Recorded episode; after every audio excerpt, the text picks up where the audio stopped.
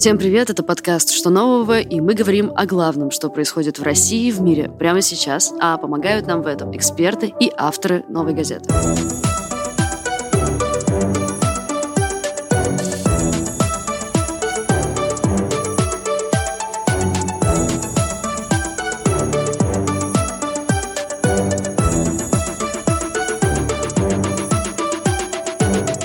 Новый год уже совсем скоро, и мы, конечно, не можем обойти это стороной. Денежный вопрос – один из основных, что всплывает в преддверии праздника. А сегодня мы поговорим про то, как выросли цены за этот год. По официальным данным, годовая инфляция в России составляет 8,4%. Однако есть и альтернативные подсчеты. Например, наши корреспонденты из регионов посмотрели на цены на продукты и посчитали реальную инфляцию по тому самому списку, который мы обычно закупаем на новогодний стол. Что получилось? В Екатеринбурге цены выросли за год в среднем на 50%. А в Приморье, например, дико подорожали овощи. В Мурманске с начала года так называемый борщевой набор вырос в цене на 136%. Экономист Александр Абрамов вместе со своей маленькой дочкой придумал способ рассчитать реальную инфляцию, который называется индекс мармеладных мишек. И этот самый индекс показал, что инфляция в России достигла в ноябре своего максимума в 26%. Что это за индекс такой и как он работает, расскажет нам сегодня сам Александр. Александр, здравствуйте. Здравствуйте.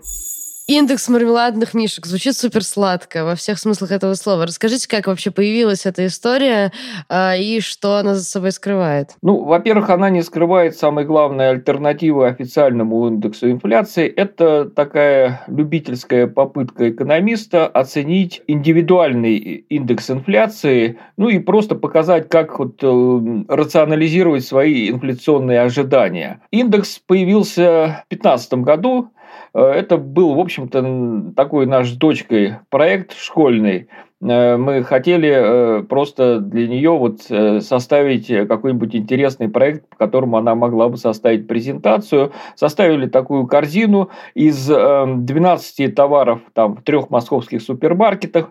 Товары, ну там гамме, это, конечно, экзотические товары, но все остальное там вполне такое приземленное. Молоко, масло, хлеб, курятина, там селедка, конфеты и так далее. Собственно, ну дальше, конечно, дочка стыл к проекту, а я подумал, что довольно интересная такая штука, есть индекс Биг Мака, почему бы не быть индекс там 12 э, товаров э, в трех московских супермаркетах. И в отличие от обычных других каких-то индексов, это индекс состоит из тех товаров, которые я реально вижу на прилавке. Я обхожу один раз в месяц там с большим кондуитом, так сказать, переписывая цены, там вижу эти товары, записываю цены. Товары абсолютно типовые, то есть там нет возможности э, как-то манипулировать, так сказать, выбором. Все очень просто и при максимально маленьком таком субъективном человеческом вмешательстве. Вот этому индексу уже там 6 лет публикуем данные каждый раз в Фейсбуке. Сейчас почему-то к нему такое большое внимание вдруг возникло. Наверное, внимание, потому что мы сейчас видим какой-то огромный разрыв с официальными показателями.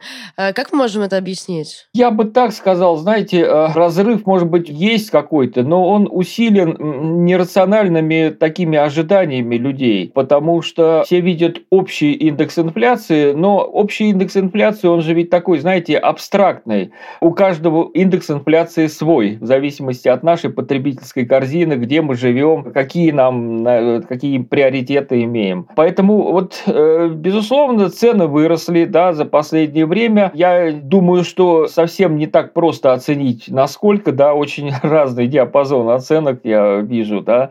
Но э, люди нервничают, да, так сказать, и ну, мне кажется, что в такой ситуации важно сохранять все-таки э, холодную голову и попытаться измерить, да, вот, ну, реально, так сказать, что происходит. Вот я так пытаюсь сделать со своим индексом мы слышим, э, регулярно слышим от властей, что ситуация тяжелая. Сейчас, сейчас звучат даже такие слова. И что мы обязательно вернемся к показателю в 4%. Вам верится в эти прогнозы? Ну, мне верится, э, возможность снижения э, инфляции в следующем году просто из-за эффекта базы. Потому что все-таки у нас, вот мне кажется, так часто рубль и, и цены ведут себя, что они не повышаются постепенно, да, вот дождутся какой-то ситуации и как заяц, так сказать, прыгают вверх, а дальше э, достигается какой-то плата, и на следующий год вполне возможно цены будут просто умеренные, но, знаете, 4%, скажем, в следующем году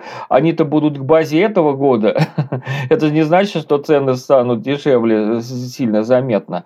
То есть я надеюсь, что и в мире, и в России все-таки инфляционный бег начнет замедляться, но главным образом из-за эффекта базы. Да. С точки зрения экономики, ну, пока все неопределенно. Я пока таких явных предпосылок не вижу для того, чтобы э, просто вот цены тормозились. Я бы хотел бы подчеркнуть, чтобы, да, вот все-таки мой индекс не рассматривался как альтернатива, да, действующего механизма. Если я говорю, что там это выросло на 26% там в ноябре, цены, это вовсе не значит, что цены выросли по всей стране. Просто такой интересный эксперимент вот на конкретном человеке. Героиня фильма «Ирония судьбы» или «С легким паром», который вышел в 1976 году, Надя Шевелева, школьная учительница, э, и она изрядно потратилась в Новый год. Накрыла стол, купила подарки, новое платье, одолжила денег Жене Лукашину, который упал на ее голову, да, еще и потом до Москвы долетела на следующий день. И это все на зарплату тогдашней учительницы. Наш САПКОР в Петербурге Нина Петлянова поговорила с сегодняшней учительницей Еленой Ковалевой, и они сравнили, насколько посильным оказалось бы сейчас, в 2021 году, для учительницы в Петербурге такое новогоднее приключение потрясающий, такой добрый, очень хороший получился у вас текст. Э, у нас прям парад каких-то текстов про деньги предновогодние вышел. Вот. И, конечно, история про иронию судьбы э, через контекст вот именно какого-то денежного вопроса, она, э, ну, короче, неочевидная, неочевидная призма, на мой взгляд. Вот. И, конечно, очень хочется, чтобы вы просто, чтобы мы с вами просто прям буквально по, пошагово прошлись по фильму и поняли, как это выглядело тогда, и как это могло бы выглядеть сейчас, именно с финансовой точки зрения. Э, давайте, первый вопрос. Вообще, сколько зарабатывает 35-летняя э, учительница, которая имеет стаж, э, сколько там у нее, 12 лет? Вы имеете в виду сегодняшний день или... В Советском Союзе и сегодняшнее время, да, и, и, и так, и так. Да, в Советском Союзе, ну, там очень легко с подсчетами, в отличие от дня сегодняшнего, как все учителя почти заявили, да не только учителя, а люди в то время жившие, что зарплата учителя в среднем было 120-130 рублей. Там небольшая разница. Не знаю, честно говоря, чего он тогда зависело. Сейчас это все более понятно, от чего зависит зарплата. Но будем считать, что 120-130. Вот. С премией она могла быть до 200 рублей доходить. Премию платили довольно часто. Под Новый год она была обязательная фактически. Я, честно говоря, даже помню, что люди тогда работавшие имели понятие о так называемой 13-й зарплате. Оно тоже было обязательным, ее выплачивали всегда. Сегодня у учителей все очень дифференцировано Э, молодой учитель, приходящий в школу, получает базовую ставку 25 тысяч рублей. И если учесть, что на нее почти ничего не накручивается, у него, разумеется, нет стажа, никакой категории еще быть не может даже. Он может заработать только на том, что он там возьмет полторы ставки, например, то есть больше часов будет преподавать. Если это не начальник, начальник, э, учитель начальных классов не имеет такой возможности, у него только ставка может быть. И, и возьмет какие дополнительные нагрузки. Но на самом деле эти вот нагрузки, которые я внимательно прописываю в тексте, там за классное руководство, средства, за какое-нибудь там ведение журнала и прочее, это копейки. За, вот, допустим, за проверку тетрадей учителям доплачивают 200-300 рублей. А за классное руководство могут доплачивать 1000 рублей, например. Ну, то есть это очень смешные надбавки. Что-то не добавляет, но это копеечки. А, учитель, который уже имеет стаж, чаще всего как бы они стремятся получить категорию, потому что, я так понимаю, она серьезно влияет на уровень заработной платы. А, категории всего две, это первая и высшая. А, высшую категорию имеют, как правило, учителя, у которых уже стаж там более 20 лет, ее сложнее получить. Вот. Преимущественно они имеют категорию первую. Ну и стаж вот за 10 лет, это уже примерно базовая ставка 30 тысяч рублей, и все вот эти вот надбавки соответствующие, которые на нее накладываются, позволяют учителю зарабатывать около 45 тысяч рублей. Если сравнивать с той зарплатой, которую нам как среднюю предлагает и Петербургстат и наши чиновники Смольного постоянно высчитывают, то в среднем в Петербурге люди получают 55-60 тысяч рублей по их подсчетам. То есть учитель все равно получает ниже среднего по подсчетам чиновников. При этом я хочу сказать, что эти подсчеты средней зарплаты, они, конечно, далеки от реальности. Допустим, э, кассиры в магазине никогда не получают даже 40 тысяч рублей, знаю из личных разговоров. Ну, вот в обычных супермаркетах не зарабатывает столько кассир. Сотрудники почты столько не зарабатывают. Много кто столько денег не получает. Кондукторы в трамваях, водители троллейбусов, трамваев в том числе, они получают в пределах до 50 тысяч рублей, скорее всего, меньше. Поэтому эта средняя зарплата складывается, конечно, из каких-то более высоких зарплат, которые влияют на, на эту медианную величину. Да, подводя итог, значит, у нас э, есть около, ну, около 50 тысяч рублей, какая-то такая 45 даже, да, скорее, средняя зарплата учительницы сейчас, и тогда это 100, э, вы сказали, 20 120 да, рублей. рублей будем брать, да, если без премии. Поскольку мы берем Новый год, я все-таки считала с премией, чтобы быть честной, потому что, видимо, все-таки Надежда тогда ее получала. Надежда Шевелева, героиня фильма «Ирония судьбы». Хорошо. Э, на что она базово тратит э, деньги, если не считать пока еще новогоднюю суету? Вот это я не предусматриваю в тексте, поскольку это не проговаривается в фильме, но я совершенно четко понимаю, что она оплачивала квартирную плату, все коммунальные платежи. Наверняка у нее тоже были обычные транспортные расходы, не на такси, но на что-то более простое, подешевле. Это мы не учитываем. Как бы мы, мы бра... Я считала только те расходы, которые мы можем проследить по фильму. Собственно, это касается и учительницы Елены Ковалевой, которую я сегодняшней учительницы, которую я сравниваю с Шевелевой. Э, она мне уже в конце говорит ту фразу, что вот мы посчитали расходы, исходя из фильма, и они, в принципе, уже вышли за рамки ее ежемесячного бюджета на 34%, но при этом мы не посчитали ту, ту колоссальную часть, которая у нее тратится на аптечные расходы, на транспортные расходы, на домашних зверей, которые тоже требуют вложений. Плюс ко всему, у меня было существенное различие, я тоже очень долго комплексовала по этому поводу. Все-таки Надежда Шевелева, судя по фильму, видимо, живет в двухкомнатной квартире. Моя сегодняшняя ученица живет в однокомнатной квартире. Эта статья расходов, она значительная сегодня, квартирная плата. И, в общем, увеличение на одну комнату – это увеличение и платежей в полтора-два раза. Хорошо, а если брать то, о чем мы, что мы можем точно увидеть в фильме, сколько она потратила на эту новогоднюю ночь? Героиня фильма, и потом сравним ее с настоящим временем. Да, мы маленечко можем частично совсем посмотреть расходы на одежду, и как вот мне стало понятно, и я просто каким образом ориентировалась в росте цен, я считала, какую часть от заработной платы той Надежды и сегодняшней Елены составляла та или иная статья расходов. То есть, допустим, если мы берем то же платье, которое покупала вот Надежда по оценкам современников за 30 рублей условно, и сегодня Елена покупает там за 12 тысяч рублей тоже условно, да, сколько это? Это одна четвертая от зарплаты получается Елены и одна четвертая от зарплаты Надежды. То есть, получается, на свою красивый наряд на свой, они потратили примерно одинаковую сумму, да, если брать в пропорциях. Также я считала расходы на все остальные вещи. На электробритву, как выяснилось, в общем, сейчас эти товары подешевели существенные, поэтому то, что для Надежды было существенным вложением, для Елены было более такой простой покупкой. Притом тогда как бы тоже мы были ограничены в условиях, то есть Надежда могла только пойти и купить ту бритву в единственном магазине, а у Елены есть масса возможностей сэкономить, сравнить цены в разных магазинах, заказать в интернете и так далее. То есть на этом она могла существенно сэкономить.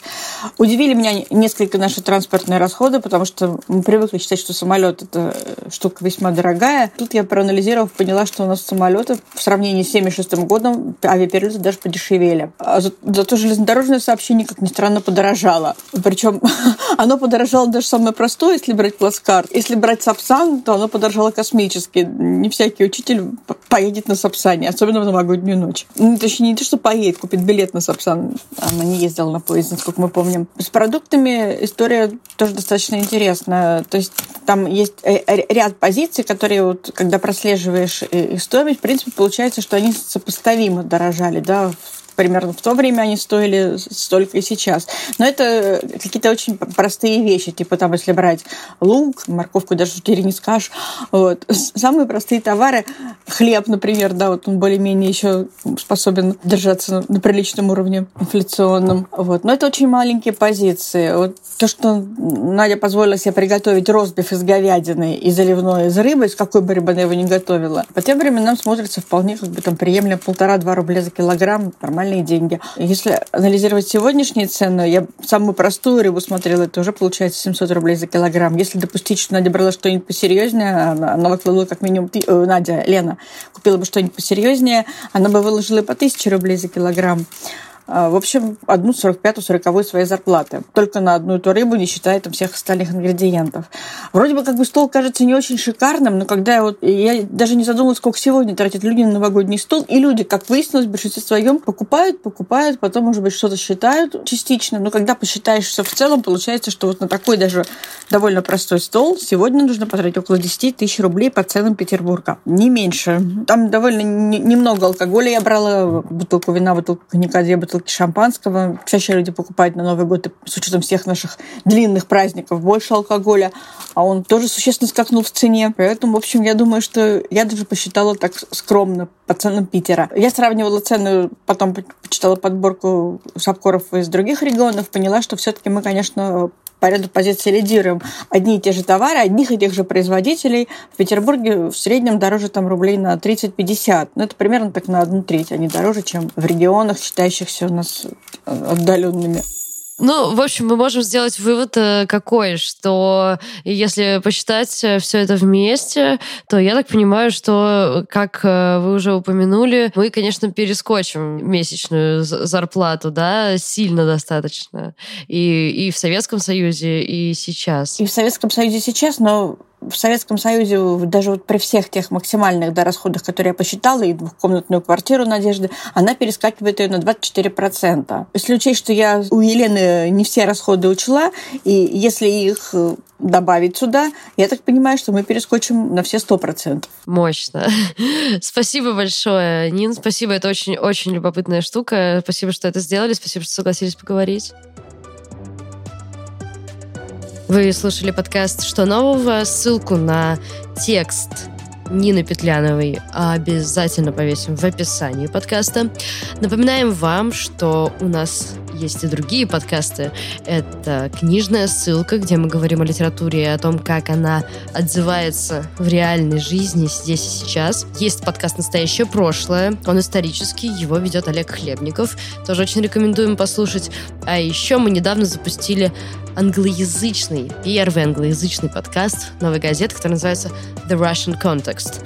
Там мы пытаемся ввести в контекст жизни политики и вообще всех возможных российских реалий наших англоязычных слушателей. Подписывайтесь, ставьте нам лайки, это будет очень приятно и важно. Этот же подкаст вы можете слушать на всех платформах, где вообще можно размещать подкасты, а еще на Ютубе Новой газеты. Все это происходит благодаря усилиям моего редактора Арнольда Хачатурова, звукорежиссера и саунд-дизайнера Дениса Никулина. Меня же зовут Надежда Юрова. Еще обязательно услышимся с вами и даже в этом году. До скорого!